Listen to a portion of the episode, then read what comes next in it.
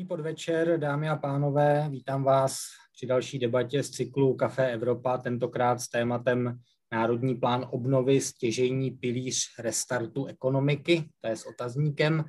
Já jsem Ondřej Houska z hospodářských novin a mám tu čest být eh, moderátorem dnešní debaty, kterou pořádá jako obvykle zastoupení Evropské komise v Česku, kancelář Evropského parlamentu v Česku a Institut pro evropskou politiku Europeum, tentokrát ve spolupráci s Eurocentrem Praha, mediálním partnerem debaty je Deník. Do, do debaty jako obvykle se budete moci zapojit i vy. Už teď klidně můžete prostřednictvím psaní eh, komentářů pod facebookovým eh, přenosem s vašimi otázkami nebo, nebo glosami. To téma zní možná složitě, Národní plán obnovy, stěžení pilíř restartu ekonomiky, ale v zásadě si ho můžeme zjednodušit eh, takto. Do Česka v několika málo příštích letech přijde poměrně, můžeme říct, obrovská suma peněz.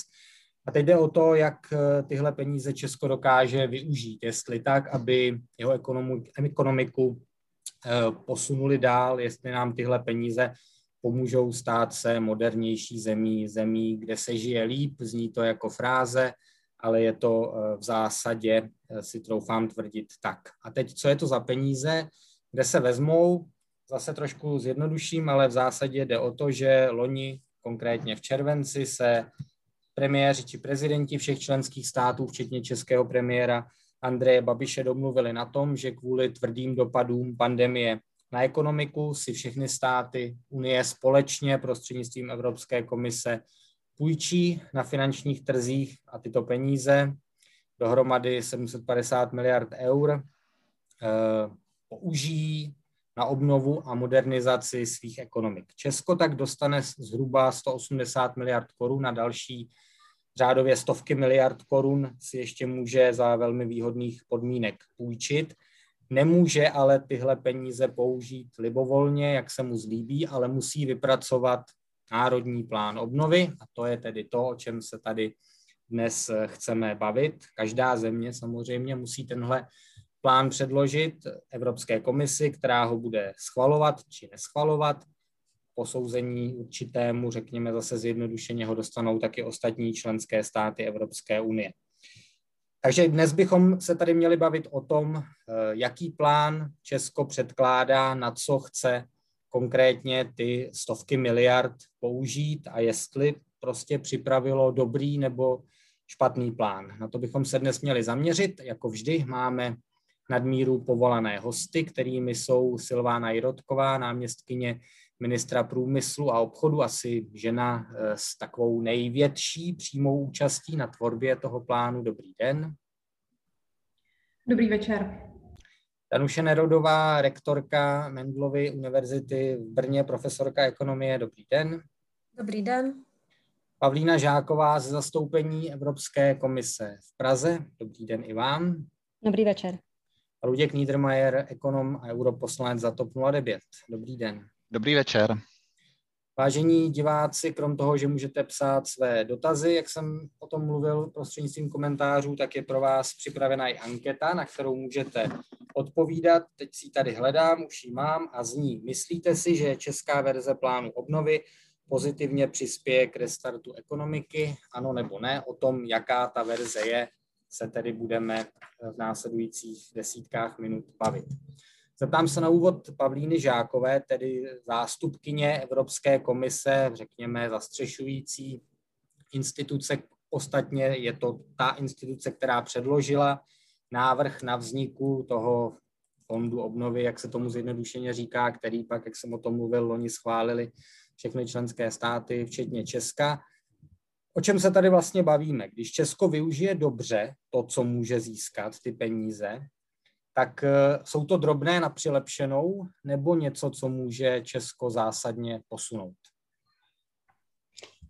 Eh, děkuji za otázku, Ondřeji. Je to skutečně, jak jste říkal, eh, plán obnovy dává příležitost České republice a jiným členským zemím ehm, znovu nastartovat růst. Eh, teď nyní po té koronavirové krizi, kdy byly ekonomiky výrazně zmraženy a um, rozpočty členských států výrazně utrpěly, uh, takže ten plán obnovy dává šanci zemím znovu nastartovat růst skrze investice, které by možná, zejména veřejné investice, mohly být v tomto období tlumeny.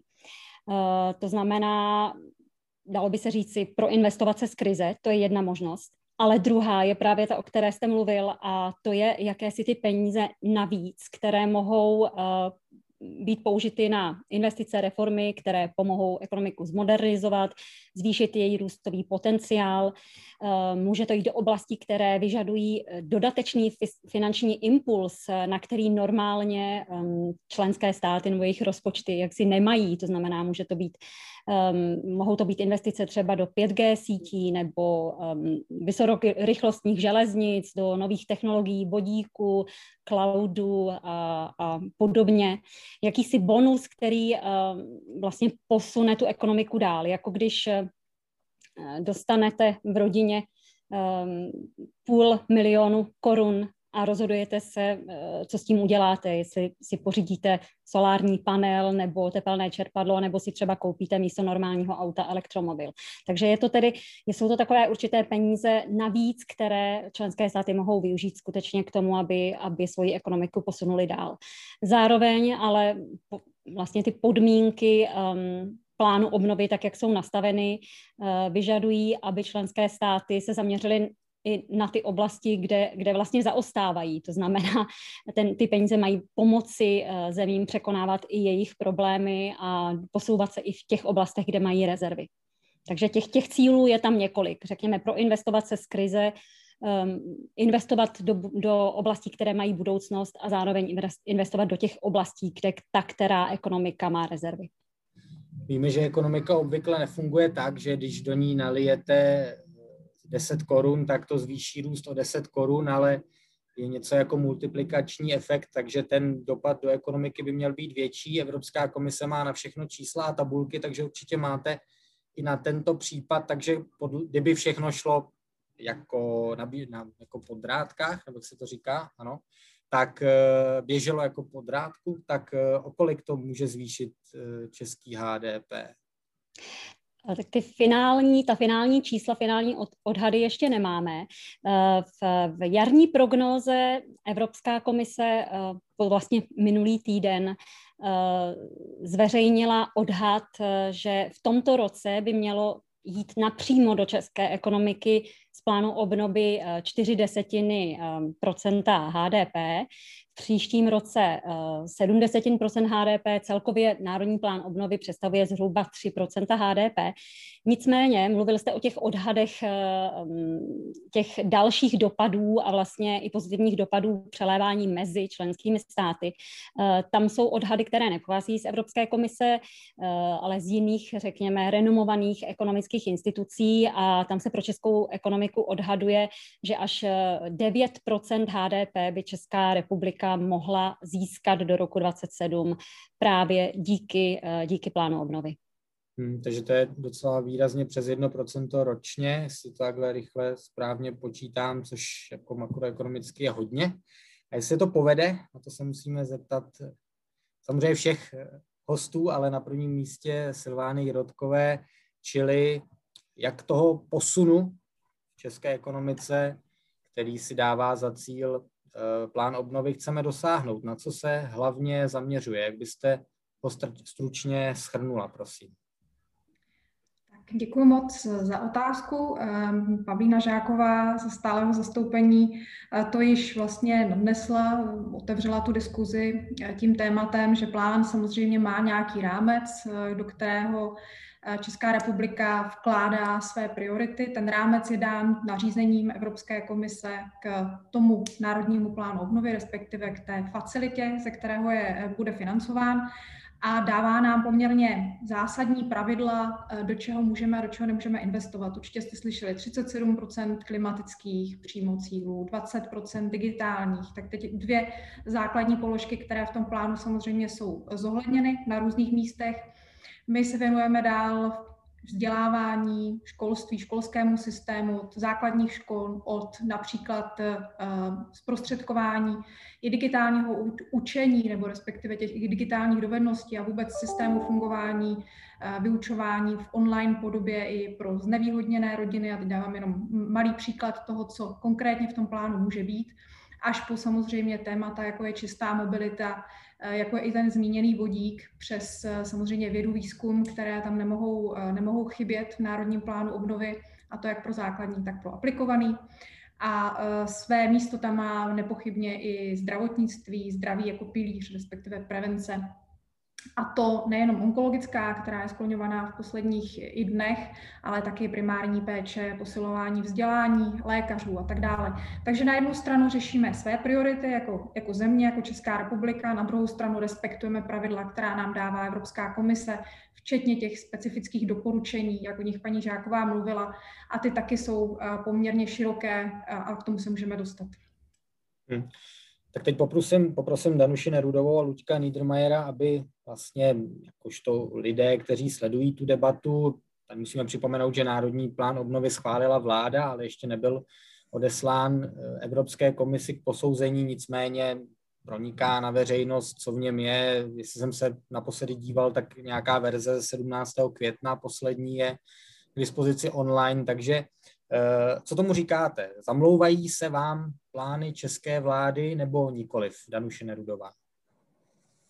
Tak já děkuji za otázku. Já na začátek eh, bych ráda řekla, že jsem, eh, že velmi vítám to, že jsme se posunuli vlastně z nějakého úplného vákua a takové roušky tajemství, která jakoby zahalovala ty diskuze Eh, o tom národním plánu obnovy do situace, kdy skutečně tu máme dedikovanou webovou stránku, kde, která je skutečně pro běžné občany Eh, kteří by měli jako chápat, k čemu to je, taky velmi dobře strukturovaná. Eh, takže tady ten posun směrem k té transparentnosti velmi vítám a tam eh, ministerstvo průmyslu a obchodu udělalo velký, velký kus práce a pozitivně kvituju, že nás vyslyšelo ekonomy, kteří jsme dávali jako za vzor některé jiné státy, které k tomu tak přistoupili jakoby od začátku, že jsme se tam dopracovali. Z mého pohledu, když se na ten národní plán obnovy podívám, tak já osobně musím říct, že byť vlastně to, ta struktura těch oblastí, těch jednotlivých pilířů a, a je nastavená, jak říkala paní náměstkyně, vlastně tou směrnicí, ale je samozřejmě v rámci těch jednotlivých pilířů je na členském státu, jak si to v rámci těch nastavených pravidel mantinelu uchopí. Já musím říct, že na mě to působí velmi fragmentovaně. Když se do těch jednotlivých pilířů vlastně podíváte, tak celá řada z nich se skládá z takových uh, mikroprojektů a mně vlastně chybí v podstatě tam uh, jakoby ta strategie. Já nevím, uh, zda takto fragmentované dílčí cíle mohou vytvořit nějakou synergii a vlastně co je cílem co je ta obnova té ekonomiky. A to já v tom plánu vlastně, jak ty jednotlivé dílčí projekty přispějí k tomu celkovému cíli, eh, k té obnově té ekonomiky, tak to tam bohužel nenacházím. Vlastně tam nenacházím vazbu na ty klíčové dokumenty, jako je Národní investiční plán, Národní inovační plán. My máme spoustu strategických dokumentů, které se vytvořily, ale většina těch strategických dokumentů vlastně leží v šuflíku a spousta z nich zůstane jenom jakoby na papíře. Takže já bych um, jakoby uvítala, kdyby vlastně současně s tím plánem bylo jasně řečeno, uh, jak ty jednotlivé dílčí mikroprojekty, které jsou tam uvedeny, přispějí k naplnění té obnovy ekonomiky. A co je vlastně ta představa té obnovy ekonomiky? Já třeba můžu dát jeden, jeden krátký příklad. Samozřejmě, že jako rektorka univerzity jsem se typicky dívala na oblast vzdělání. A musím říct, že mě velmi mrzí, že v té oblasti vzdělání vlastně není akcentována jedna věc, která je obrovskou budoucností univerzit a je nezbytností eh, pro digitální transformaci firm, a to je celoživotní vzdělávání. Já tam prostě nenara, nenacházím důraz tady na tuto oblast, protože to je věc, bez které se neobejdeme při transformaci. My musíme celoživotně vzdělávat. Konec konců je to, co my ekonomové jsme chtěli, aby obsahoval Kurzarbeit, ten tlak na, na to další vzdělávání. A to já tam třeba nenacházím. A protože jsem rektorka Zemědělské univerzity, tak jsem se samozřejmě dívala i do těch opatření v tom pilíři adaptace na klimatickou změnu. A tam také musím říct, že vlastně to je celá řada jakoby mikroprojektů, ale ty klíčové oblasti typu uh, hospodaření, chytré hospodaření v krajině, uh, to tam prostě nenacházím. Já tam nacházím jakoby dílčí opatření, ale vlastně opět chybí mi tam ten synergický efekt a to komplexní uchopení, tak aby to skutečně směřovalo k adaptačním a mitigačním opatřením v boji s klimatickou změnou. Tak to je jakoby můj pohled, že ano, my jsme tady sezbírali ty projekty, ale, ale mám pocit, že se tam neliné ta strategická linie a musím říct, že to samozřejmě určitě bylo těžké, protože ten tlak na to, aby se tam zařadili všechny možné projekty, samozřejmě existoval. Nebylo to jednoduché uspokojit všechny, kteří měli pocit, že jejich projekt zrovna by tam měl být zařazen. Ale skutečně mi tam chybí um, ta synergie a ta komplexnost že tam jsou věci, tak jak říkala Pavlína Žáková na začátku, které by vlastně měly být třešnička na dortu. To znamená věci, které nejsme schopni odfinancovat z našeho státního rozpočtu. Je tam celá řada věcí, kterou bychom jako stát stejně dělali. To není ta reakce na obnovu ekonomiky. To jsou věci, které bychom stejně dělali. Stavění železničních mostů a nějakých bezpečnostních závor bychom museli stejně dělat. Jo? Mně tam chybí jakoby ta přidaná hodnota toho, té možnosti využít dluhové peníze, protože to jsou dluhové peníze, to je v podstatě společný, veře, společný evropský dluh, který budeme muset zaplatit.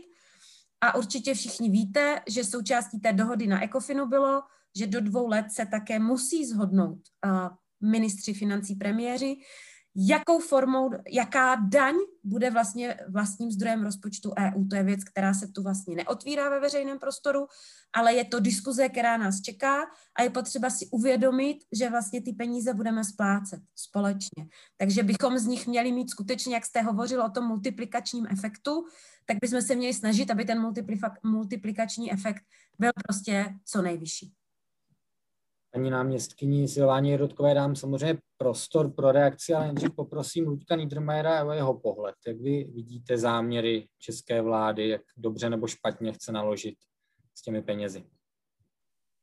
Eh, dobrý večer a díky za pozvání. Já bych, Ondřej, možná ještě se podíval na ty čísla, která jste na začátku správně citoval z jiné perspektivy. Eh, podle mých odhadů naše země v tom následujícím eh, střednědobém finančním plánu obdrží řádově tisíc miliard. To je naprosto dechberoucí suma, to je, to je zhruba dvě třetiny našeho státního rozpočtu. A myslím si, že to je... Pro diváky počítáte tedy dohromady? Eh, počítám kohezní politiku, počítám fond spravedlivé transformace, modernizační fond a tento fond. Eh, naše čistá pozice podle mého názoru převýší 600 miliard korun. Je to pravděpodobně naposled, kdy naše země dostane tak obrovský impuls k tomu, aby se zcela zásadním způsobem modernizovala, což se nám nedaří a nedaří se nám to dlouho, tomu v delším horizontu, než je horizont třeba eh, této vlády ale tyhle peníze využijeme pouze tehdy, když budeme mít nějakou vizi a vytvoříme nějaký plán. Tu vizi já bohužel nikde nevidím a e, paní e, profesorka Nerudová ocenila tu transparenci ve finále jednání o, e, o tom národním plánu, ale já považuji za docela skandální, že ta transparence přišla až na konec a vlastně celé dlouhé měsíce na tom zřejmě vyšívala nějaká anonymní skupina dobrovolníků pod zřejmě velmi obětavým vedením paní náměstkyně, ale to jaksi ten problém v žádném případě nesnižuje. Čili eh, máme opravdu poslední příležitost eh, toto využít a jsme na to absolutně nepřipraveni a obávám se, že velká část těch peněz eh, půjde, tak říkajíc, do stoupy. Pokud jde o tento plán, mě překvapuje, že to tady vůbec nepadlo, protože On má dvě komponenty, nebo respektive dva cíle. Ten první je ten investiční, o kterým tady bylo řečeno, a tady nám zřejmě pomůže to, že ta ekonomika vypadá ve výrazně lepší formě, než jsme se domnívali, když jsme tady tenhle balík dávali dohromady. Čili pravděpodobně nás opravdu čeká oživení a pravděpodobně ta role těch veřejných investic v tom oživení bude menší, než jsme čekali. Což nic nemění na tom, že bychom samozřejmě ty peníze měli využít co nejefektivněji. Ale druhá, neméně důležitá role těchto peněz, a připomínám tady vystoupení místo předsedy komise Dombrovsky se například minulý týden v Evropském parlamentu, že tento plán má zajistit, že země se zásadním způsobem zreformují v souladu s doporučeními evropského semestru, v souladu se svými slabinami, které jsou u nich zjevně identifikované. A my o tom vůbec nemluvíme ten náš plán je opravdu eh, součtem nějakých často někdy dobrých, někdy přijatelných a někdy opravdu bizarních investic, ale já tam žádnou vůli reformovat tu naší zemi a eh, vytvořit nějakou novou kvalitu za tento obrovský balík peněz fakt nevidím. Já mám pocit, že moto tohle plánu by mohlo být, eh, ten dostal to, ten zas ono a my dohromady nebude mít nic. Já se fakt omlouvám, ale vodíková ekonomika není to, že za evropské peníze postavíme čtyři plničky eh, vodíku a nakoupíme 40 aut, což bylo v nějaké předchozí uh, vizi, uh, verzi tohoto programu. Nevím, jestli se to dostalo do, do finále. Snižování v emisí v dopravě není to, že konvertujeme 50 lodí na elektrický pohon, což ještě na začátku tohoto roku bylo v tom programu a myslím si a doufám, že už, že už to tam prostě není. Zásadní zvýšení kvality na železnice není to samé jako zateplování železniční, železničních budov. A jak tady zmiňovala eh, paní Nerudová, představa, že nějaké novum přinesou investice do zabezpečení na železnici, pro boha snad jako bychom udělali něco pro to, aby se ty vlaky nestrážely tak či onak. Čili já se domnívám, že ten program vlastně nenaplňuje jeden z těch základních předpokladů a možná v tomhle byla Evropská komise příliš ambiciozní a ten předpoklad byl adicionalita. Či to znamená, že k těm investicím, které plánují země a e, existuje určitý konsenzus na tom, že v tomto a příštím roce e, e, státy pojedou poměrně expanzivní fiskální politiku, aby nahradili ten pokles těch investic během té koronakrize, tak kromě tohohle tady bude velký balík peněz, přes něj se budou investovat velké zásadní strategické investice. Já se omlouvám, já to tam jako skoro nevidím. Ano, dá se tam najít pár dobrých nápadů, dá se tam najít pár věcí, které zjevně úředníci vytáhli z šuplat. Pro boha, jak dlouho se bavíme o tom, že, že zlepšíme připojení na internet. Tuším si, už kdysi jsme na to alokovali 15 miliard nebo kolik evropských peněz a nepodařilo se nám to reagovat. A pak jsou tam věci, které fakt nelze označit jinak než jako, jako bizarní. Čili já vůbec nepodceňuji poslední věta to, jak je to strašně složitý země, která je šampionem v tom, aby vytvářela stovky koncepcí, které nikdo nedodržuje, které se vůbec neberou vážně, má prostě problém najednou využít takovouto příležitost, investovat takový obrovský balík peněz, ale přece jenom vláda za to nese zodpovědnost. To, že celé dlouhé měsíce to uh, fungovalo pod nějakým uh, velmi silným mlžným oparem, kdy nikdo nevěděl, uh, co se děje, proč se to děje, kdo u toho sedí, jaké jsou cíle a nakonec to vyšel fakt slepenec, kdy z těch eh, téměř 200 miliard eh, uděláme pěti miliard, mraky pěti miliardových projektů, to je fakt něco, co mě neuspokojuje a obávám se, že jsme na nejlepší cestě tu možnost promeškat. A pokud podobně naložíme s těmi zbývajícími 800 miliardami korun, tak se prostě dopouštíme fakt fatální chyby. Jak jsem řekl, dámy a pánové, můžete hlasovat v naší anketě, jestli si myslíte, že česká verze plánu obnovy pozitivně přispěje k restartu ekonomiky. Můžete se také ptát, v komentářích našich hostů. Teď prostor pro paní náměstkyni Jirotkovou. Ta výhrada, že to vlastně není plán obnovy eh, a modernizace, řekněme, se objevuje docela často. Slycháme, že to je jakýsi sesyp drobnějších projektů nebo sesyp investičních projektů, který bychom dělali tak či tak, ale že tam chybí nějaká vize jak posunout české, nevím, školství, zdravotnictví, státní zprávu, důchodový systém.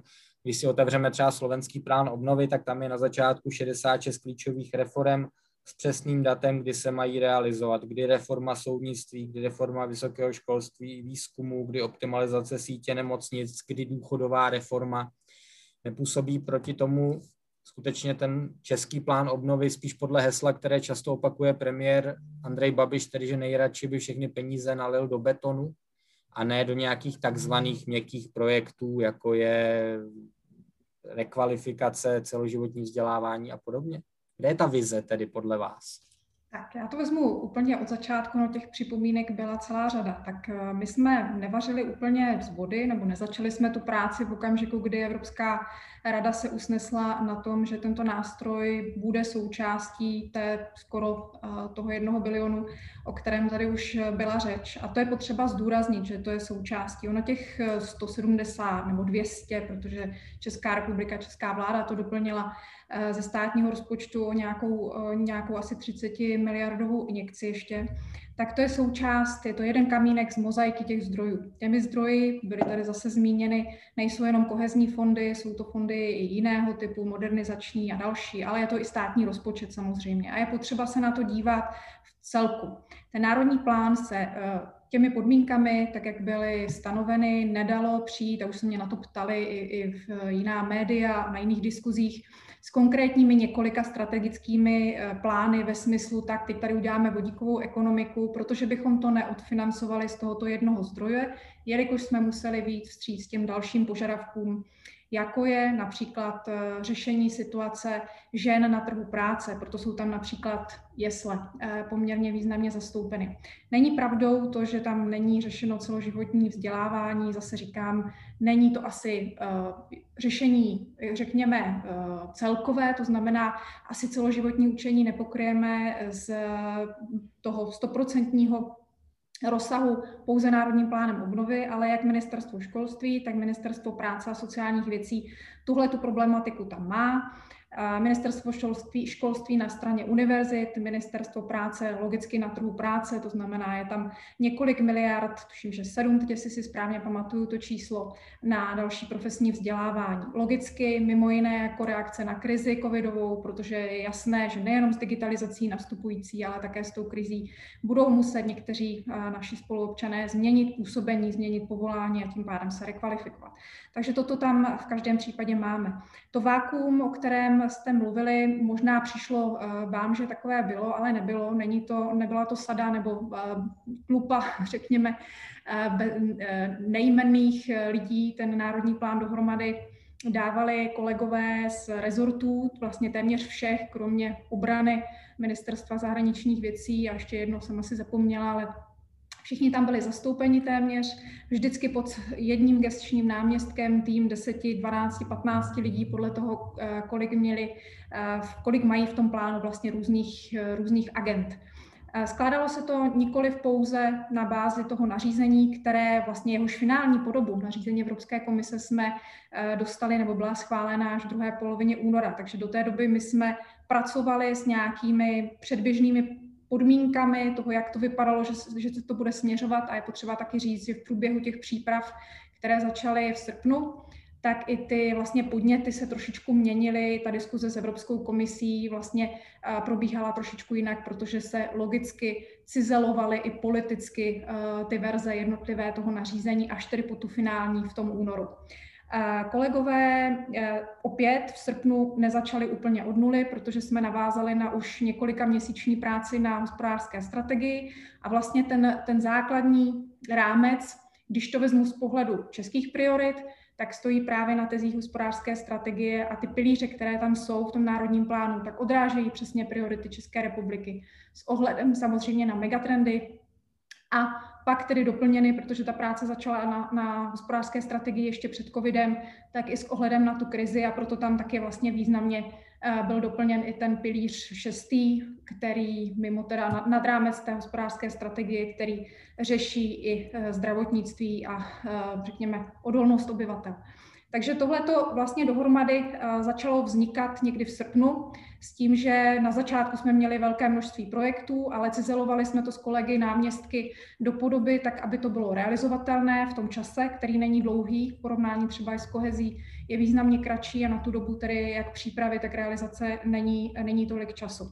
Eh, do toho jsme samozřejmě eh, vtáhli různé hráče, a to v okamžiku, kdy 15. října vlastně pan premiér představil ty, ten první rámec, ta východiska Národního plánu obnovy, eh, téměř jako jeden z prvních států Ursula von von der Leyen, tak navázali jsme vlastně kontakt téměř dvakrát týdně s Evropskou komisí, s Task Force speciální, která tam, která tam na to vznikla. Ostatně paní Žáková je, je její součástí. A také ale jsme se začali intenzivně bavit už nejenom o hospodářské strategii, ale i o tom plánu s hospodářskými sociálními partnery a vlastně celý podzim až do ledna, února probíhaly diskuze s různými zástupci od ekologických, hospodářských, sociálních, tripartitních a, a dalších institucí, hnutí, iniciativ, který, kteří nám do toho dávali samozřejmě své Eh, své podněty. A tohle to všechno doprofilovalo ten celek, který jste mohli už na eh, zmíněném webu plán obnovy čr.cz, eh, vlastně, který vzniknul. Díky tomu a logicky ne všichni jsou spokojeni, protože těch 180 nebo 200 miliard prostě není možné, aby odfinancovalo úplně všechno. A vracím se k tomu, co jsem, eh, s čím jsem začala v, v tomto svém vstupu. Je potřeba to brát v kontextu dalších zdrojů, strukturálních zdrojů. A věřte, že jsme s kolegy z rezortů přesně zvažovali, co nám půjde financovat z modernizačního fondu například, co pokryjeme z Národního plánu obnovy a co například půjde z operačního programu OP, tak Ministerstva průmyslu a obchodu. A takto jsme se snažili poskládat ty zdroje, aby to dávalo smysl pohledu budoucího vývoje České republiky, samozřejmě s ohledem na inovační strategii, která tady padla, byť asi v jiném, trošičku s jiným názvem. A je tam i ten národní investiční plán zmíněn, protože tam je eh, komponenta, která se zaměřuje na eh, vlastně podporu projektu, přípravy projektu a realizace na, na straně obcí právě z Národního investičního plánu. Takže i tento aspekt tam je. Že je to podle vás vize modernizace české ekonomiky směrem, když to zase použiju kliše, od, montovně, od montovny uh, výš v tom produkčním řetězci, protože když se podívám třeba na fakt, že, jak je dobře známo, české, čeští školáci byli doma nejdéle ze všech zemí Evropy. České školy byly zavřené nejdéle v Evropě. Tak by, a přitom existují, existuje řada studií o tom, jaké to má velmi negativní dopady, vlastně celoživotní na, na děti, především eh, ze sociálně vyloučených lokalit nebo z rodin, řekněme, z horší sociální situací. Když se podívám na to, kolik eh, chce Česko dát v rámci plánu obnovy na doučování žáků, a po, srovnal jsem to s italským plánem obnovy, tak v českém případě je to 13krát méně. 13krát méně než v případě Itálie. OK, Itálie má šestkrát tolik obyvatel, takže řekněme o něco víc než dvakrát méně v přepočtu na počet obyvatel. Proč?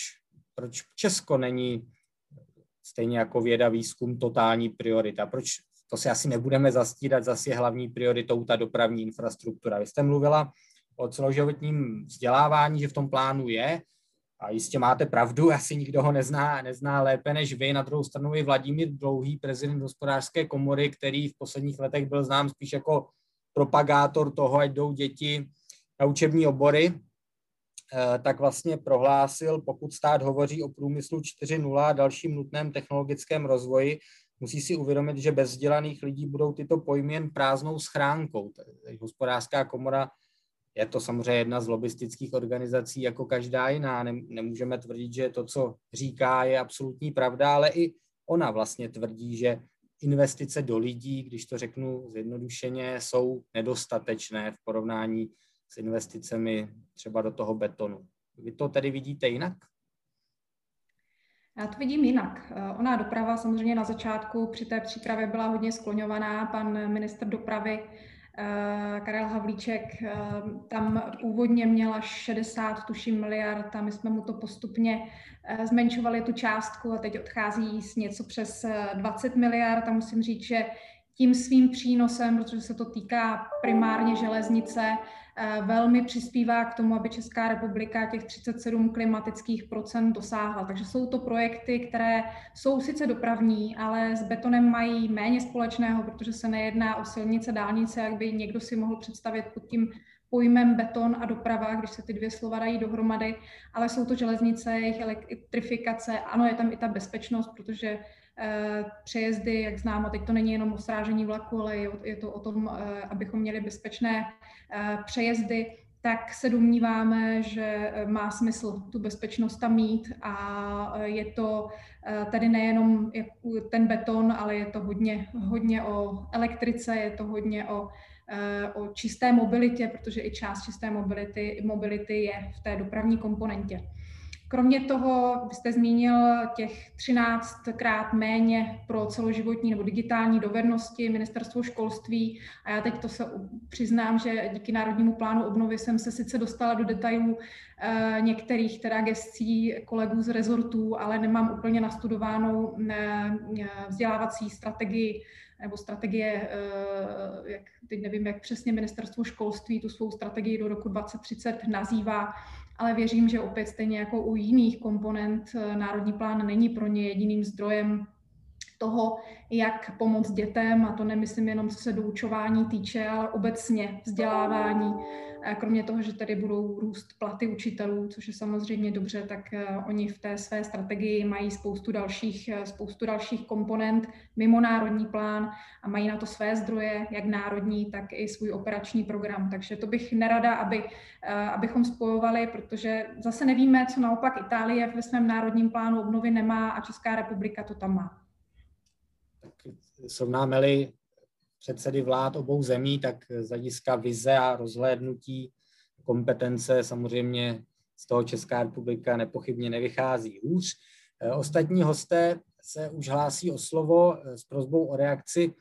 Zeptám se, ale přesto nejdřív Pavlíny Žákové, vy mi určitě řeknete, že říkal jsem tady na začátek, že Evropská komise musí schválit ten plán obnovy u každé země, jestli je prostě OK nebo ne a vy mi určitě řeknete, že to nemůžete komentovat a že to je předčasné. Nicméně, co můžete říct v tuhle chvíli, aspoň, aspoň obecně, jak se vám jevily zatím aspoň ty přípravy eh, plánu obnovy v Česku? Je komise spokojená nebo není? A zapněte si prosím mikrofon. Vím, že byste si ho radši mutla teď, ale... Eh, skutečně já se nemohu dnes tady v této debatě veřejné vyjadřovat eh, jakýmkoliv způsobem k hodnocení plánu, českého plánu obnovy, protože ehm, během vyjednávání, které probíhá, i během formálního hodnocení, které v podstatě ještě ani nezačalo, komise, komise nemůže veřejně komentovat, eh, jak, jak nahlíží na plán obnovy. Když se ptáte na ten proces, který tomu předcházel dnešnímu dni, řekněme, tak skutečně ta spolupráce byla eh, s, s ministerstvem průmyslu a obchodu velice intenzivní, řekla bych nejintenzivnější teď v těch posledních týdnech, kdy eh, se v podstatě společně sladím, snažíme doladit všechny formální požadavky tak, aby ten český plán splňoval všechna formální kritéria a aby potom to hodnocení, to skutečné hodnocení, které začne momentem předložení plánu komisi, tak aby proběhlo hladce a potom vlastně to napomůže i tomu, aby implementace probíhala hladce. Uh, takže já, já si myslím, že to, uh, že, že to bylo, řekněme, možná to bude znít jako kliše, ale, ale tato spolupráce je, je konstruktivní, je konstruktivní a myslím, že ten plán se, se celkově uh, určitým směrem i posouvá. Mohu se...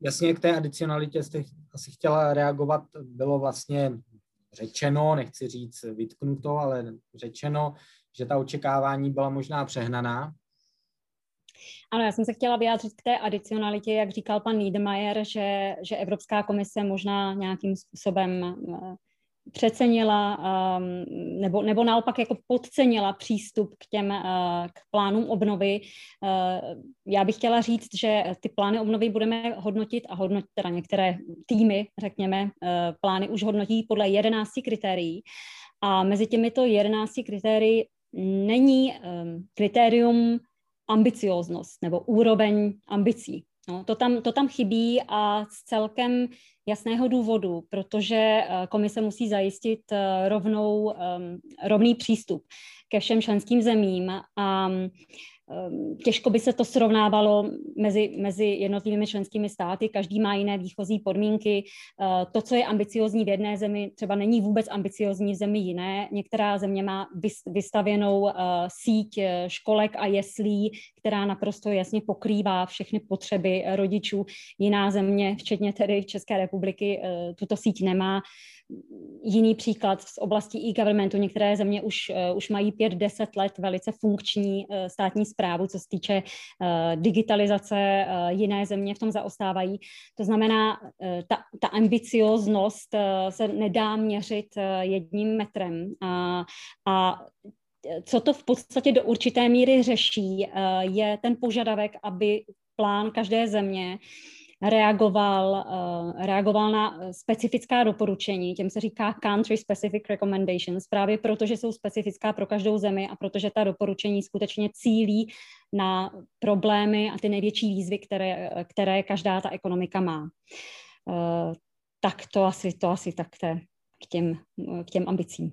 Určitě dám teď slovo i panu Niedermayerovi a paní Nerudové, ale dovolte upřednostnit eh, diváka, Připomínám, vážení diváci, že můžete své dotazy psát eh, do komentářů na facebookovém přenosu a můžete taky odpovídat na naši anketní otázku, která zní, jestli plán obnovy přispěje modernizaci české ekonomiky nebo nikoliv. A pan Jiří Lacina se ptá, to, co říká pan Niedermayer, nezní moc optimisticky. Je možné, že potenciál toho balíku peněz bude nakonec využit naplno, pokud na podzim dojde ke změně vlády. Tak pan Niedermayer by jistě odpověděl, že, že na 100 10%, ale eh, já se ho s dovolením zeptám malinko jinak, jaký by měla plán opozice? Co, co opozice má v šuplíku z hlediska modernizace ekonomiky? Kdyby tady vládla opozice, tak by to nebyl jenom podle vaší kritiky sesyp nějakých dlouhodobě připravovaných projektů nebo projektů, které, o kterých je evidentní, že je dlouhodobě potřeba. Jakou vizi byste byli schopni předložit vy, pane europoslanče?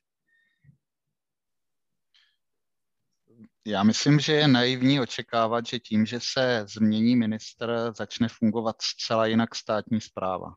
Čili eh, proto já jsem na konci toho svého vystoupení řekl, že eh, vůbec nepodceňuji, jak eh, strašně je to složité.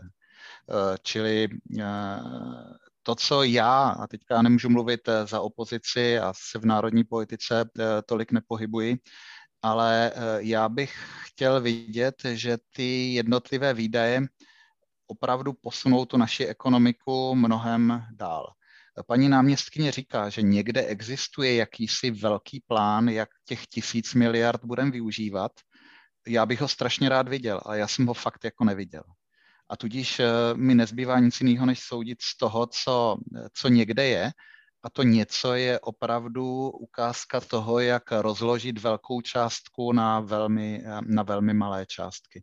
Čili co bych například já propagoval, já bych propagoval zásadní posun v energetice, eh, to znamená info, eh, mnohem větší investice do obnovitelných zdrojů. Pravděpodobně bych začal eh, budovat úložišťovou ekonomiku a začal bych eh, vytvářet eh, podmínky pro komunitní energetiku. Mochodem pozoruhodné je, že vláda počítá s rozvojem komunitní energetiky, kterou ovšem regulací fungování trhu s elektřinou vlastně fakticky blokuje. Když se bavíme o vodíkové ekonomice, já se omlouvám a nevím, jestli tam je těch 40 aut a 4 plničky, ale to není vodíková ekonomika. Ta vodíková ekonomika by byla nějaké komplexní řešení. Například vyberu nějaké město, které třeba má eh, na jednu stranu problémy s životním prostředí a na druhé kolem něho eh, fungují eh, velké výrobny obnovitelných zdrojů nebo dají se tam vyrobit. A vytvořím nějaký pilotní pokus o lokální vodíkovou ekonomiku s tím, že na to transformuji veřejnou dopravu, podpořím podnikatele, aby třeba last mile fungovala nějakým takovým způsobem, protože už se na trh blíží dodávky na palivové články a budu chtít nějaké komplexní řešení. Když se bavíme o dopravě. Podle mého názoru se eh, eh, železnice eh, podívali, jaké projekty jsou připravené a tu elektrifikují ono, tu, tu elektrifikují to ale podle mě ten přístup by měl být úplně jiný. Já bych si představoval, že v tom plánu obnovy například bude, že ke každému většímu, eh, většímu městu bude během následujících 3-4 let totálně upgradeovaná jedna, jedna vlaková trať, která slouží k zajištění eh, dopravní obslužnosti. A to ne tak, že sem tam něco zelektrifikuji, ale zaprvé se elektrifikují celou tu trať, rekonstruují nádraží, přesměruji tím směrem eh, místní dopravu, čili budu to koordinovat s tím, že tam vznikne přestupní, přestupní terminál, vzniknou tam parkoviště pro kola, parkoviště pro auta tak, abych co nejvíce lidí dostal, dostal z osobní dopravy na železniční dopravu.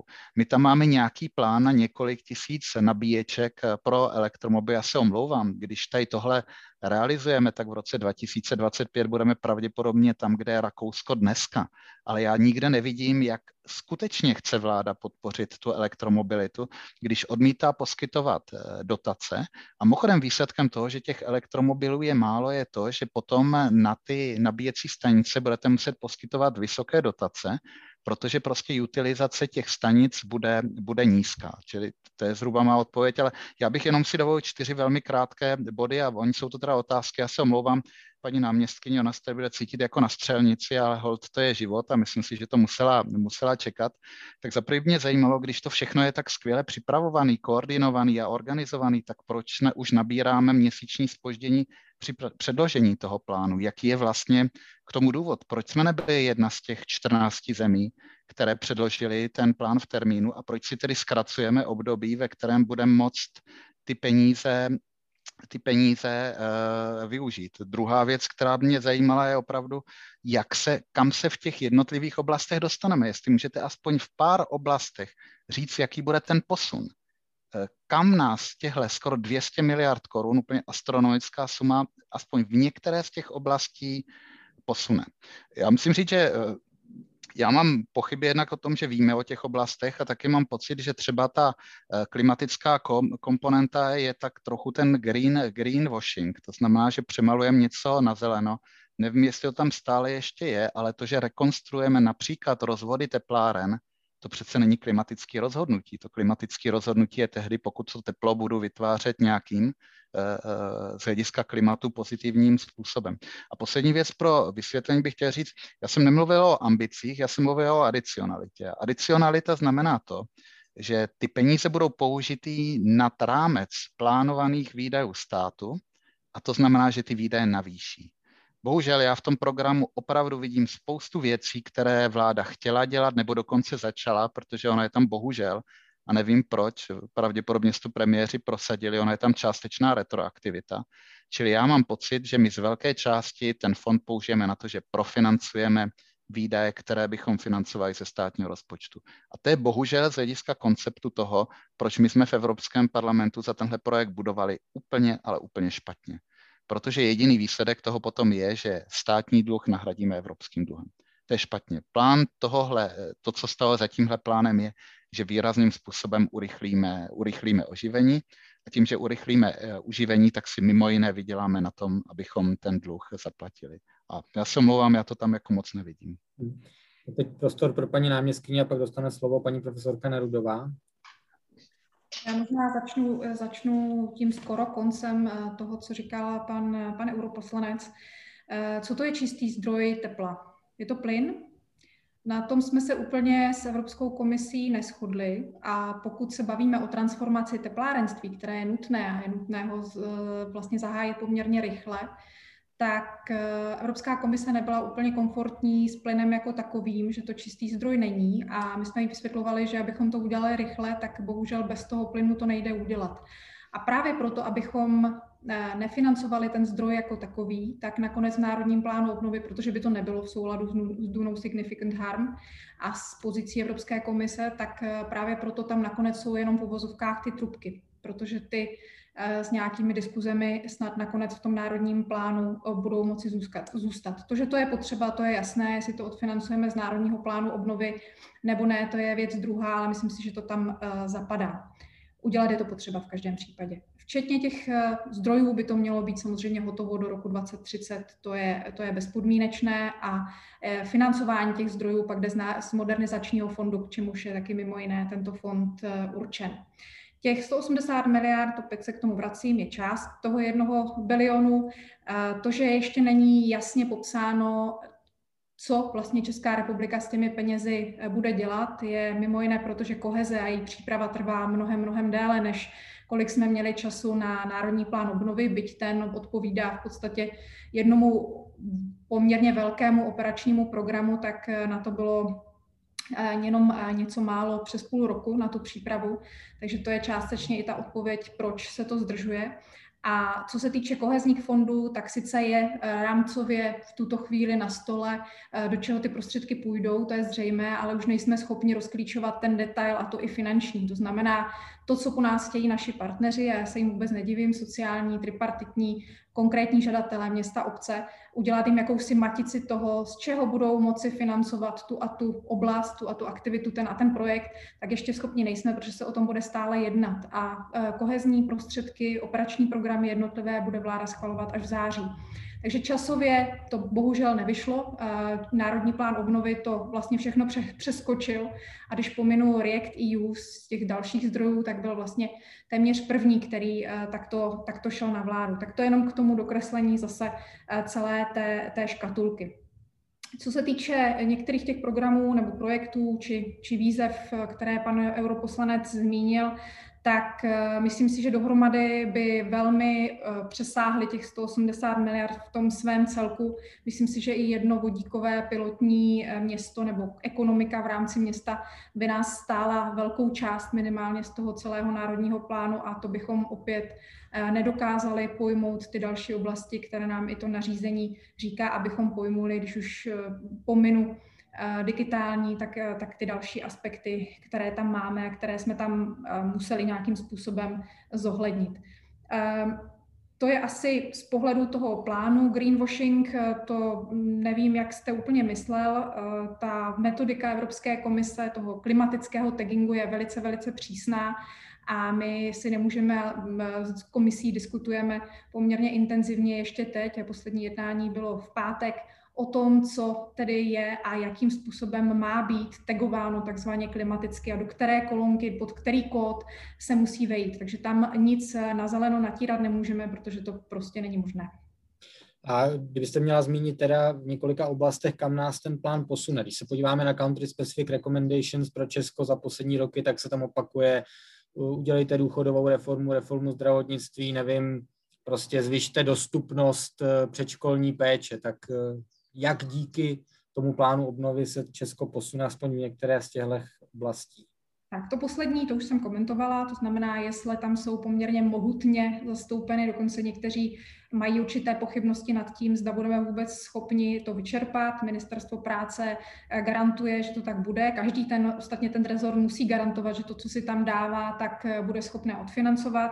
Co se týče třeba zdravotnictví zmíněného, je tam onkologie, to taky jsem nad tím viděla zdvihat obočí, ale mým argumentem, argumentem i kolegů, je, že eh, i když přemůžeme COVID, což doufáme samozřejmě, že se nám podaří, tak onkologie, problematika rakoviny a jejího léčení a ideálně prevence, tak tady s náma bohužel zůstane. Takže to má svůj, svůj aspekt, svůj význam velký, ale vedle té onkologie je tam primární péč, péče, jsou tam opravdu, eh, je tam například eh, vzdělávání lékařů v oblasti akutní péče, jsou tam jakési jakoby zkušební trenažéry pro, pro lékaře, které, centrum celé, které se zabývá rozvojem lékařů právě na, v akutní péči. Takže je tam celá řada věcí, takže i tady si troufnu říct, že to velmi pomůže a jsou to věci, které by jen tak zrealizovány nebyly, protože na ně není počítáno ve státním rozpočtu, na jejich financování.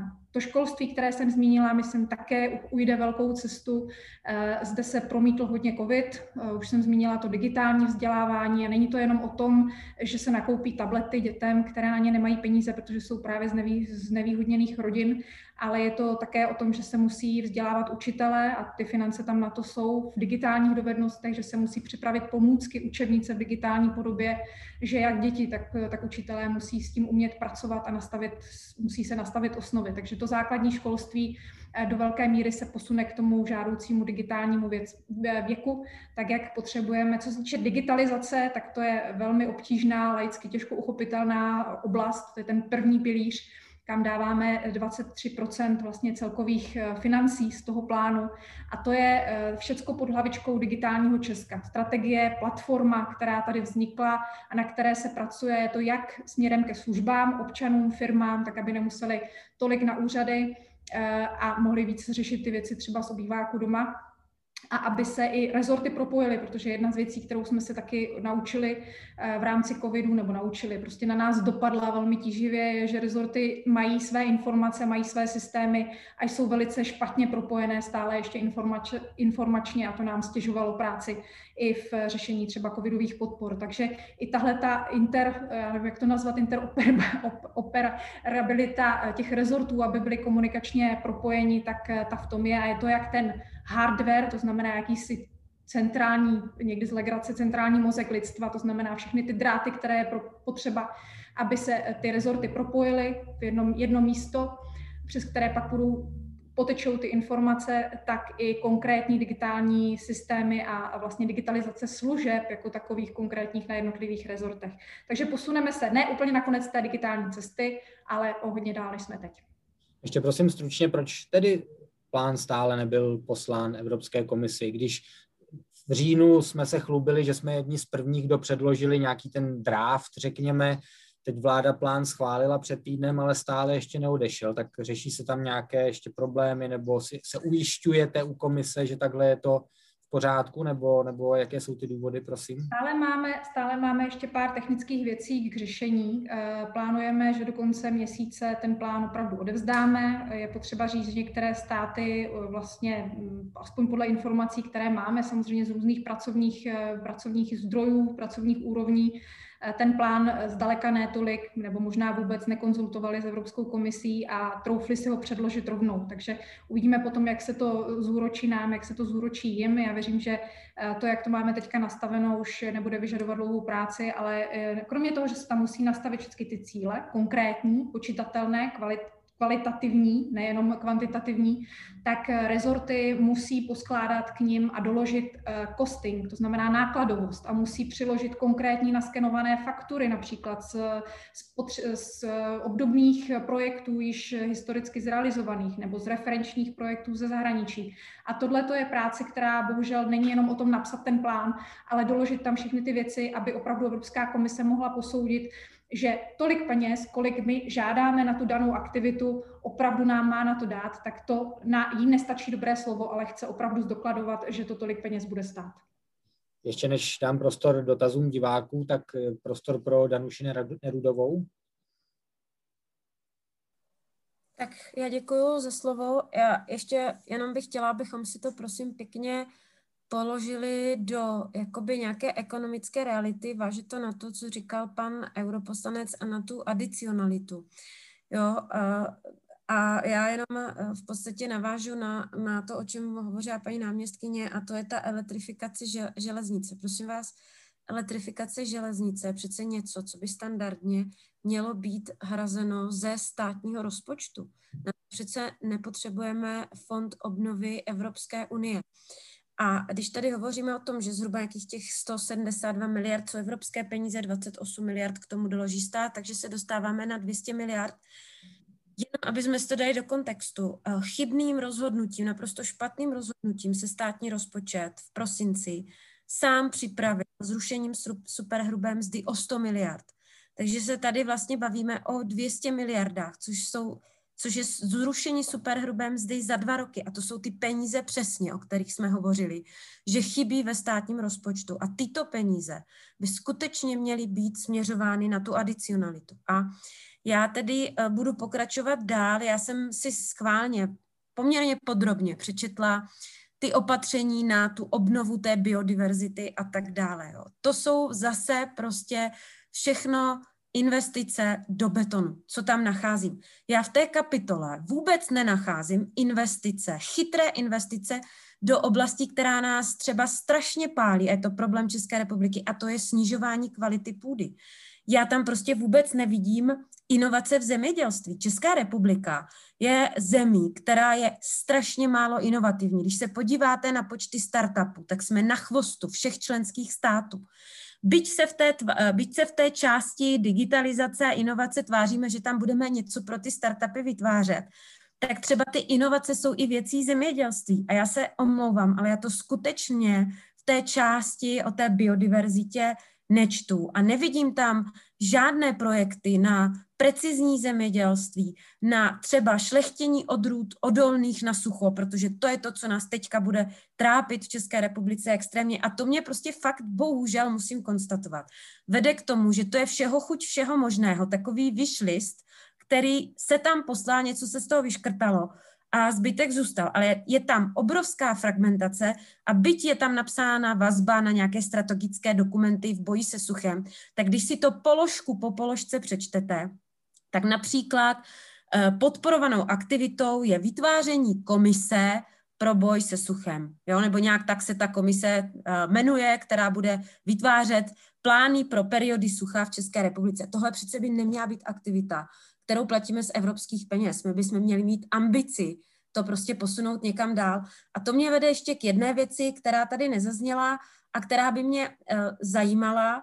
Uh, vzhledem k tomu, že ty peníze je potřeba začít čerpat poměrně lich, rychle, tak by mě zajímalo vlastně, jestli vůbec ty projekty, které jsou uh, součástí toho plánu obnovy, jestli jsme vůbec schopni tak rychle zrealizovat a jestli už jsou v nějaké takové fázi, že poměrně rychle se na ty projekty mohou začít e, čerpat peníze. A chápu, že to bylo taky velmi důležité hledisko zařazování projektů a to těch projektů, které jsou připraveny, aby, aby se mohly čerpat peníze.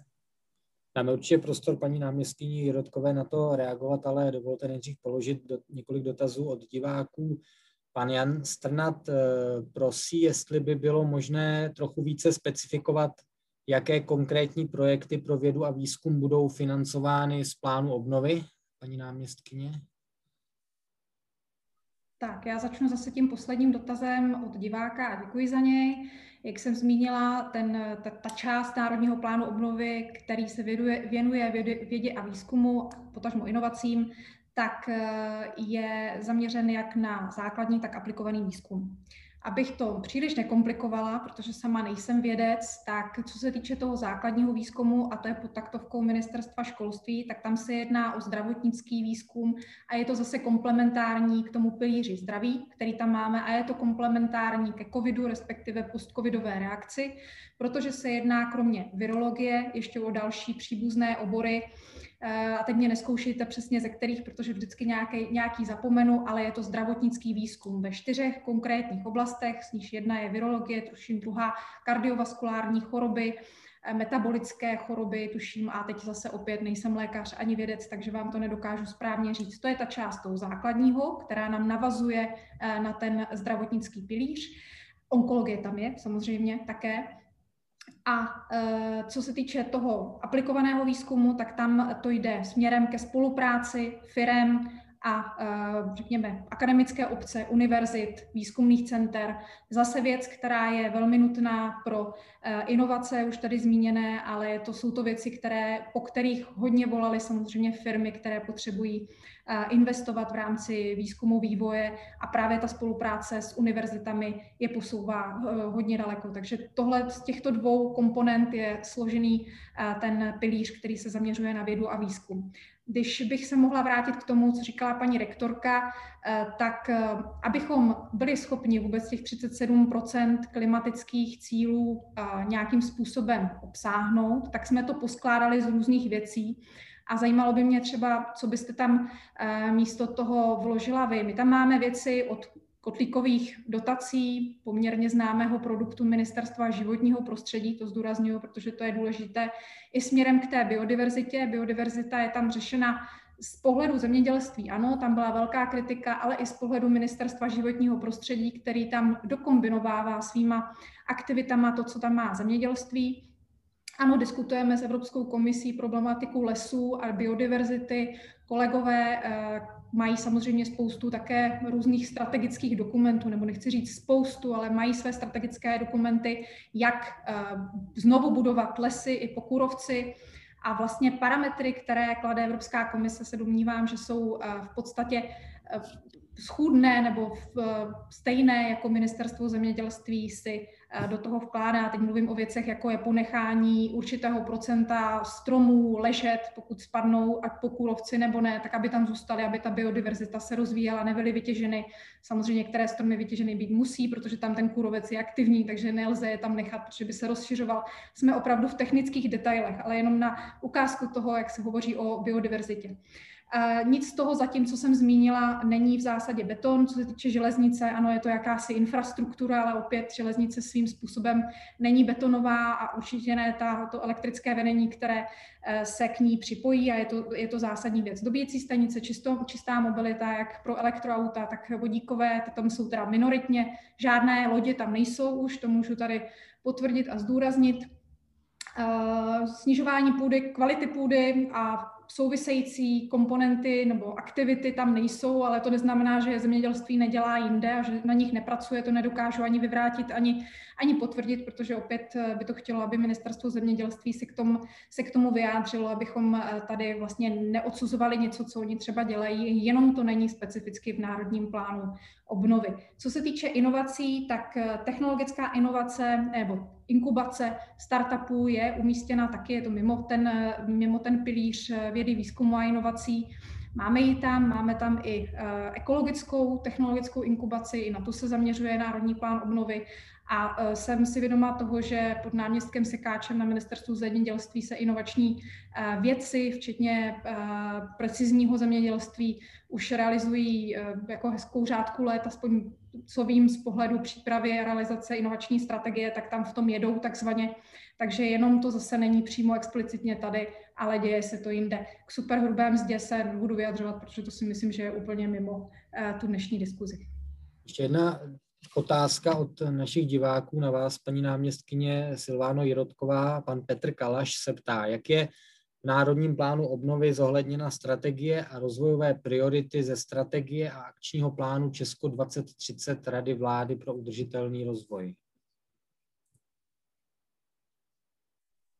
Tam by asi chtělo trošku konkrétněji ten dotaz formulovat, protože s Radou pro udržitelný rozvoj, kam já docházím, tak jsme samozřejmě jednali taky, ale teď jde o to, jestli tam něco z pohledu pana Kalaše chybí, nebo tam naopak eh, něco přebývá. Tam eh, spousta těch věcí, které jsou tady zmíněny, protože Rada pro udržitelný rozvoj samozřejmě řeší i uh, jako otázku klimatick, klimatickou, klimatické změny a dalších věcí, takže tam je těžko odpovědět tady na to. Hmm. Můžete dál, dámy a pánové, posílat vaše dotazy a taky odpovědět na naši anketní otázku. Její znění si hned najdu. Myslíte si, že česká verze plánu obnovy pozitivně přispěje k restartu ekonomiky? Ano nebo ne? Poslední poměr hlasujících, co mi psali organizátoři, je 32 u 68, ano, ne, tak to odpovídá dvě ku jedné zhruba rozložení sil v naší debatě tady, protože paní Žáková si o tom jistě něco myslí a nemůže nám to říct a já si nemyslím nic. A zeptám se paní Žákové, podíváme-li se na českou veřejnou debatu spojenou s evropskými penězi, tak eh, jako, jako téma číslo jedna nebo dvě nebo tři při nejhorším vždy zazní podvody, eh, chyby nebo prostě špatně investované eh, projekty nebo přímo podvody. Samozřejmě, když se podíváme potom na hodnocení, tak vidíme, že chybovost průměru v celé Evropské unii se pohybuje v jednotkách procent nebo v nízkých jednotkách procenta. Drtivá většina toho nejsou podvody, ale opravdu chyby. Nicméně víme tady z české reality o řadě high profile, nebo jak to říct, český případů podezření z podvodů s evropskými penězi eh, sahajících až do nejvyšších pater, jak celostátní, tak třeba krajské, krajské politiky. Jak bude zajištěno, aby tahle mimořádná ve smyslu velikosti, ale především mimořádná, že to je poprvé v historii, co Evropská unie sahá k takovému nástroji, mimořádná suma peněz byla kontrolována její využití a to jak z hlediska nějakých podvodů, tak možná hlavně z hlediska chyb. Jaké nástroje tady bude Evropská komise mít, nebo je to prostě standardní postup, jako kdyby byly utráceny peníze z jakýchkoliv evropských fondů? Eh, tak samozřejmě i u nástroje pro oživení a odolnost eh, je, se v legislativě ehm, je zajištěno a, a, mm, a ošetřeno, aby um, členské státy využívaly uh, prostředky z tohoto nástroje řádně. Tedy um, Evropská komise dává uh, členským státům vlastně možnost si nastavit uh, monitorovací a auditní systémy vlastně podle sebe. Uh, Evropská komise doporučila, aby, aby členské státy využily uh, stávající funkční systémy, například, například systémy pro Eh, pro strukturální fondy. Eh, je, a zároveň hm, každý členský stát musí ve svém plánu obnovy popsat jasně, jak ten auditní a monitorovací systém vypadá, jakým způsobem je řešena prevence, detekce, tedy odhalování a e, i náprava případných nesrovnalostí nebo irregularit, jak jste, jak jste říkal. Takže to tam všechno musí být popsáno a pokud, e, čl, pokud e, plán obnovy v tomto směru nevyhovuje a Evropská komise um, posoudí um, ten způsob, jakým to chce členský stát nastavit jako nevyhovující, nedostatečný, tak potom ten plán nemůže být ani schválen. Uh, jak jsem mluvila o těch jedenácti kritériích, tak kritérium auditu a kontroly je jedno, jedním ze dvou kritérií, kde e, Evropská komise buď to může říct A, to znamená ano, nebo, nebo, nebo dá hodnocení C, to znamená nevyhovuje a v tom případě by, by uh, to, jak si řekla bych, položilo celý ten, celý ten plán. To znamená, je to na členském státu, jakým způsobem si to nastaví, ale Evropská komise dopředu zhodnotí um, ten, ten, ten, ten způsob a to nastavení, uh, jak je popsáno v plánu obnovy a potom, potom tomu buď to dá zelenou nebo ne. A jinak samozřejmě uh, potom během té implementace plánu podléhá Národní plán obnovy auditům uh, národním, ale případně i, uh, případně i náhodným auditům ze strany OLAFu, tak jak je to i u jiných, u jiných vlastně fondů Evropské unie. Děk Niedermayer se hlásí k tomu tématu. Když už Pavlina Žáková o tom mluvila, já bych připomněl, že dvě z těch kritérií, která se mi zdají hodně centrální, je Eh, kritérium účinnosti, anglicky effectiveness, a uh, účinnost a kritérium effectivity, uh, efficiency. A uh, mě by hrozně zajímalo, jak se s tímhle vlastně v tom našem programu jako vyrovnáváme. Já bych zmínil možná jen pro, pro ilustraci dvě věci. Nevím, jestli v udržitelné dopravě zůstaly protihlukové bariéry, Eh, pokud tam zůstali, tak mě zrovna zajímalo, eh, jako jak tady tohle vypadá z hlediska eh, té účinnosti. Jestli to je opravdu něco, co by měla financovat Evropská unie a jakou novou kvalitu nám to přinese. Další takový výdaj, o kterým tady bylo řečeno a který jde podle mě v kontradikci k těm podmínkám, je například ten nákup tabletu, o kterém tady byla řeč protože eh, pokud eh, na nákup tabletů musíme vynaložit jednorázové evropské peníze, tak co budeme dělat za ty tři roky, až ty tablety bude eh, třeba vyměnit. Tady se podle mě jedná úplně o čistou substituci výdajů, které měly jít z našeho státního rozpočtu výdaji, výdaji evropskými. Zajímalo by mě, jakou zásadní přidanou hodnotu bude mít zateplení některých staničních budov jakým způsobem to opravdu eh, zásadním způsobem posune, eh, posune naši dopravu. A konec konců jsou tam i zajímavé jednotkové ceny. Nevím, jestli eh, přejezd železniční má v průměru stát 16 milionů a zarazilo mě, že v jedné v té předchozí verzi, kterou jsme propočítávali eh, s kolegou Alešem, je jeden kilometr cyklostezky oceněn mezi 6 a 10 miliony korun, což je pro mě docela překvapivá suma. Když jsem se díval opět na starší verzi toho programu, tak neveřejná nabíjecí eh, stanice byla oceněna šesticifernou částkou, čili to znamená v řádu 100 tisíc. Přitom asi všichni, kteří jezdíme elektrickými auty, víme, že například pro nabíjení v kancelářských garážích eh, se dají pořídit wallboxy v, v hodnotě kolem kolem 20 eh, tisíc. Eh, já se nechci moc vracet k těm teplárenským trubkám, ale teplárenské trubky, aniž bych věděl, že nimi bude ploudit teplo vyrobené v souladu s klimatickou politikou, pro mě nejsou opravdu zelené opatření a vy dobře víte, co je to no significant harm. Problém je ale v tom, že ty technologie kogenerační, o, o kterých se mluví, jsou velmi, velmi efektivní a pravděpodobně naši investoři do nich nechtějí investovat Čili jsme zatím tady tenhle problém odložili a doufáme, že Evropská komise, buď to v rámci taxonomie nebo jinak, vůči tomu plynu, jak si změní to stanovisko, ale za těchto okolností tohle hodnotit jako, jako klimatickou investici, mám s tím teda velký problém. A poslední věc, kterou bych dodal, ony ty naše populární kotlíkové dotace z hlediska klimatu, ono je to tak trošku problém, protože vláda se nakonec rozhodla uh, umožnit lidem, aby v nemovitostech, které jsou energeticky zoufale neefektivní, aby nahradili například kotelná fosilní paliva tepelným čerpadlem, což na první pohled vypadá jako velmi dobrý nápad. Tuším v průměru tam na to chcete dát víc než 120 tisíc korun, ale realita je potom taková, že ten člověk naprosto ztratí incentiv jakýmkoliv způsobem zvyšovat eh, efektivitu té, té budovy. A víte, že Evropská komise nás právem kritizuje za to, že v našich renovačních strategiích máme nastavený strašně málo ambiciozní tempo renovací budov.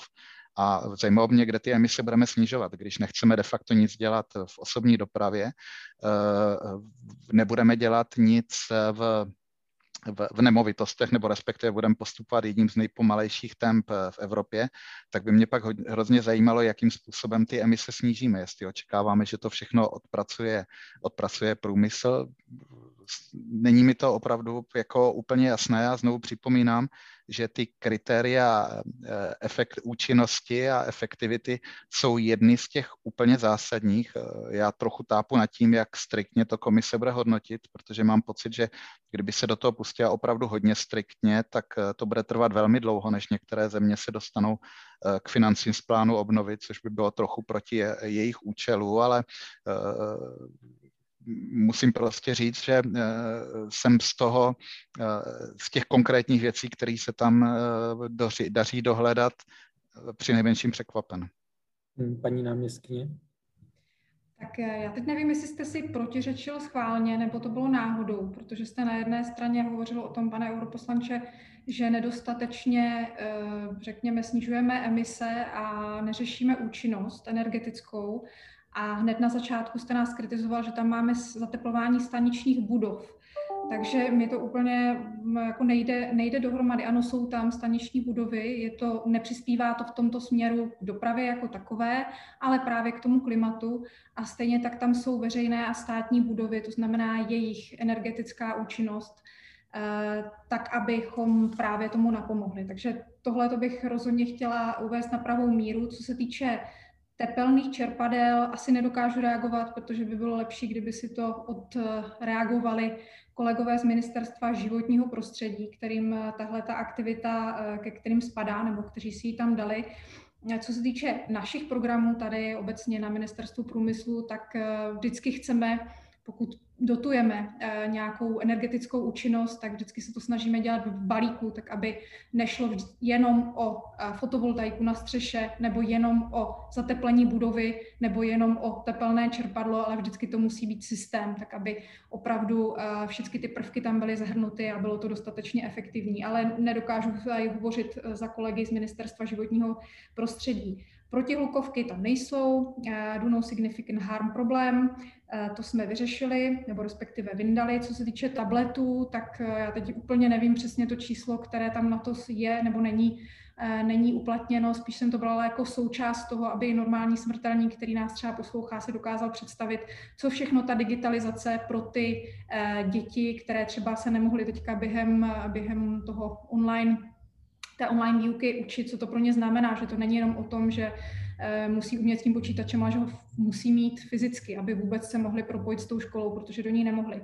Eh, není to signifikantní část toho národního plánu obnovy a jsem si taky stoprocentně jistá, že národní plán obnovy není jediným zdrojem i evropských peněz, ze kterého by se nakupovaly tablety, když to teď jako přeženu, zase úplně zjednoduším.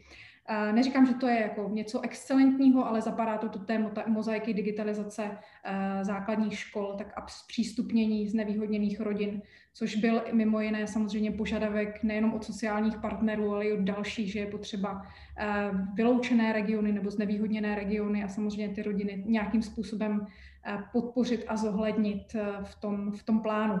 Eh, možná se na chviličku jenom vrátím k té implementaci, respektive audit, kontrola a spol. Ano, je to pravda, připravuje se to hodně podle kohezní politiky.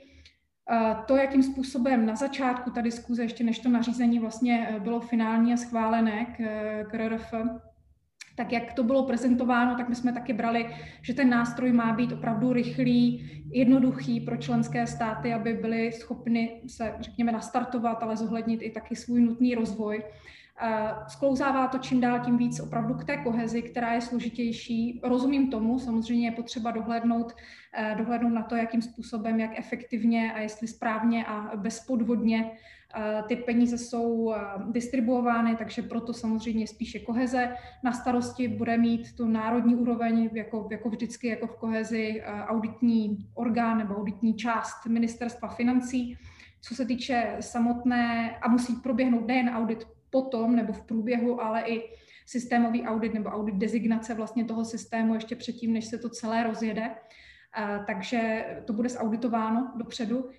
K implementaci ještě důležitá věc, protože jedna strana je samozřejmě to, že tam nedochází ke dvojímu financování, že jedna věc není financována ze dvou, ze dvou zdrojů, že tam nesmí být, samozřejmě nesmí docházet ke střetu zájmu.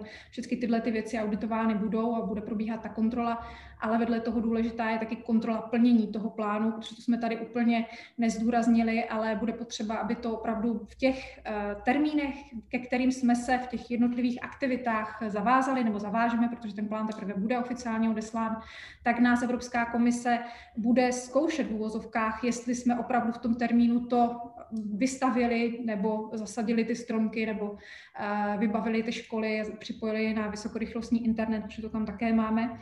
A pokud to jeden třeba z rezortů nebude stíhat, tak nám bylo avizováno, že vůbec nemáme předkládat tu pololetní zprávu, protože nám to Evropská komise vlastně nerefunduje, pokud nebudou všechny ty prvky z toho daného milníku eh, splněny. Takže tohle to opravdu se bude velmi hlídat. Tady na ministerstvu, ministerstvu průmyslu a obchodu vznikne jakási delivery unit, jednotka eh, jsou to necelých 20 lidí, kteří se tady budou starat o to, aby jednak komunikovali s komisí, aby předkládali ty zprávy a aby koordinovali rezorty prostřednictvím řídícího výboru Národního plánu, kde budou všechny ty rezorty, kteří, které se budou schvalovat výzvy, programy, harmonogram. Rozumím, rozumím, možná nemusíme zabíhat až do takových technikálí, ale budou tam ty takzvané milestones and targets, které bude Evropská komise sledovat. Ještě eh, Luděk Niedermayer a Pavlína Žáková chtěli reagovat a poprosím oba velmi stručně, tak eh, Pavlína Žáková třeba na úvod. Děkuji. Já jsem se chtěla vyjádřit ještě k tomu cvičení, které nás teprve čeká, tedy nás, nás Evropskou komisi, k tomu odhadování té efficiency, effectiveness eh, nákladů jednotlivých opatření, která jsou navrhována v, v plánu obnovy. To skutečně bude gigantická práce. Teď je to gigantická práce pro, pro česká ministerstva, která se snaží dávat dohromady um, jakési podklady, eh, které, eh, které ospravedlní eh, náklady předkládaných projektů a opatření. Nicméně potom, a tyto, vlastně tyto dokumenty my jsme ještě jako Evropská komise neobdrželi, to předpokládáme, že tyto, tyto dokumenty se dostaví společně s oficiálním předložením plánu. Nicméně potom začne za to gigantická práce i na straně Evropské komise a ty, ty týmy pro, pro tuto práci budou posíleny to samozřejmě velice náročné posuzovat, zejména u těch investic a opatření, které, se, eh, které třeba nemají obdoby, dělají se poprvé, některá grantová schémata nebo některé velké investice, um, jsou, uh, se, tam se ty náklady špatně posuzují, lehčí je to u stavby jeslí, které, které, které třeba už v minulosti byly. Samozřejmě moc rádi bychom využili externích zdrojů pro toto hodnocení, pane Niedermayere, ale bohužel nemůžeme, takže to musíme dělat interně v rámci komise a, a je to skutečně gigantická práce, která nás čeká a bude mít na to jenom zhruba 3-4 týdny. Nicméně je to také jedno z těch kritérií, eh, které, které musí být splněno. Ještě krátce Luděk Niedermayer. Já jsem jenom krátce chtěl říct, já nemám nic proti zateplování nádraží, ale nevím, proč je to v komponentě udržitelná bezpečná doprava, protože to nesouvisí ani s udržitelnou, ani s bezpečnou dopravou. A já velmi vítám snahu zateplit eh, budovy ve, eh, v majetku státu, ale nevím, jestli zrovna ta delta, ten příspěvek na to snížení emisí je největší u staniční, staniční budovy, jestli třeba není větší u školy nebo u něčeho, u něčeho jiného. Čili proto mě to tam překvapuje a tu souvislost s bezpečnou a udržitelnou dopravou tam nevidím. A možná ještě poslední eh, poznámka, protože se chýlíme k konci asi v tom, že mě překvapuje paní náměstkyně, že jste vlastně říkala, že my si nemůžeme dovolit profinancovat velké projekty. V rámci toho RRF. Já to vidím přesně naopak.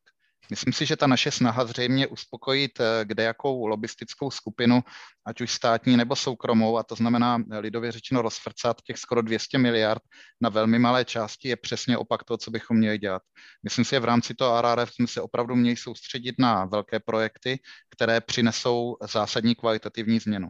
A já to tady nevidím. A obávám se, že to neuvidím ani v modernizačním fondu, neuvidím to ani v Just Transition fondu, neuvidím to nakonec ani v té kohezní politice. A takže nám prostě mezi prsty proplyne těch tisíc miliard a ta naše země se nezmění. A budeme zaostávat třeba tak, jako zaostáváme v dopravě, tak jako zaostáváme v energetice a kdo ví v čem ještě jiném. Samozřejmě v krizovém řízení například, proto jsme tak katastrofálně skončili v pandemii to jestli, jestli ten záměr je dělán s nějakou jasnou vizí, nebo jestli je to tak, že každý rezort prostě tam prosadil co nejvíc vlastních projektů a v rámci jeho uspokoj, uspokojení byly tyto projekty prosazeny, jestli to tak je nebo ne, se asi, tam asi míří další dotaz diváků, který zní na základě jakých kritérií jsou vybírány konkrétní projekty a programy pro alokaci investice. Věřte nebo nevěřte, nejdřív jsem si myslel, že ten dotaz klade jistá Alena Šilerová, ale je to Anna Šilerová, takže ne Alena Šilerová, že by se vás ptala paní náměstkyně, Notabene, když se ta divačka píše ze š, tedy, ale Anna Šilerová se ptá, na základě jakých konkrétních kritérií jste vybírali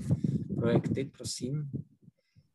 Tak ono nejde jenom o projekty, které tam samozřejmě individuálně jsou, to znamená například kampusy tří univerzit nebo ten Český onkologický institut, který vznikne, ale jsou tam reformy, jsou tam programová schémata takzvaně, to znamená programy, které poběží do nich se teprve budou hlásit ať už a žádat, ať už obce, města, podnikatelé eh, nebo i nemocnice, školy případně, které tam v tom mohou taky se, se zohlednit ty svoje potřeby. Takže nejedná se, nejednalo se o výběr konkrétních projektů, těch je tam vlastně jenom málo. Eh, ty parametry jsou eh, dány tím nařízením, to znamená, abychom celkově tu skládačku poskládali do těch procent tak, jak jsme se k tomu zavázali. A opět, když ještě budu reagovat na, na pana eh, europoslance, tak eh, když prostě samozřejmě budu s váma souhlasit, že by bylo hezké tam mít pilotní projekt vodíkového města, ale to by nám nezohlednilo to zaměstnávání žen na trhu práce, to by nám nezohlednilo přístup eh, malých a středních podniků k financování a další věci, které my musíme z těch country specific recommendations tam zohlednit. Takže nebylo to úplně možné. Rozumím vám, taky bych to ráda tak to měla, ale bohužel ta skládačka se musela, musela poskládat. Jsou to věci, které navazují na hospodářskou politiku, na hospodářskou strategii, teda připravovanou na ty teze, a není to ad hoc se sbíraný eh, komplet nějakých projektů. Jsou to věci, které, byť na to byl krátký čas, tak prošly uh, diskuzí, byť se to nezdá, tak myslím si, že Národní plán obnovy je jedním z nejdiskutovanějších programů ever, jak by řekli angličani v České republice, protože uh, myslím si, že o žádném ani Just Transition fondu, ani žádném operačním programu se nikdy nediskutovalo tolik, jako se diskutuje o Národním plánu obnovy, což nás samozřejmě těší. Proč, paní náměstkyně, teda chcete investovat nebo vynaložit 2,5 miliardy na systémovou podporu veřejných investic. Jo? Vlastně na, chcete peníze na to, aby se Česko jako naučilo nebo bylo schopno identifikovat, do čeho má investovat. Jo? Tady pan premiér se chlubil tím národním investičním plánem, tak to zní jako, že tady mám, mám, můžeme vysypat z rukávu stovky projektů, které jsou úplně připravené. Takže tady se asi ukazuje, že tomu tak není. E, řada z nich je, ale je pravda, každá obec, město vám to potvrdí, že oni mají velký problém s tím připravit si dokumentaci. Oni mají problém připravit si projekty, které chtějí investovat, protože zastupitelstvo jim neschválí investici nebo financování projektové dokumentace k projektu, na který ještě nemají zdroj financování. A aby ho získali, potřebují projektovou dokumentaci, potřebují přípravu. A samozřejmě know-how, protože malé obce ne vždycky starosta je zběhlý v tom, jak připravit investiční projekt a jakým způsobem ho odřídit. Takže jednak finance na tu přípravu projektové dokumentace, zeptejte se opravdu svaz města, obcí a všech, kteří na to velmi apelovali a jsou rádi, že to tam mají, a jednak i na, to, na ty dovednosti, ale to je spíš menší část samozřejmě té položky. Hmm. Dámy a pánové, tím asi ukončíme naši dnešní debatu věnovanou něčemu, co, čemu se říká Národní plán obnovy, to je kupě peněz na modernizaci Česka. Na anketní otázku, myslíte si, že česká verze plánu obnovy pozitivně přispěje k restartu ekonomiky, 24% diváků odpovídá ano, 670% že ne, ale paní náměstkyně pro vás bude určitě důležitější, jak na to odpoví Evropská komise, tak vás to nemusí mrzet. Každopádně moc krát vám děkuji, že jste se zúčastnila dnešní debaty, stejně jako děkuji všem ostatním hostům, paní profesorce Danuše, Danuši Nerudové, Pavlíně Žákové z Evropské komise, Luďkovi Niedermayerovi, europoslanci za TOP 09. Já jsem Ondřej Houska, byl jsem dnes moderátorem z hospodářských novin. Děkuji moc krát, že jste se ptali, že jste se dívali. Sledujte webovou stránku Café Evropa, dozvíte se termíny našich dalších eh, online debat. Díky moc a přeji pěkný večer.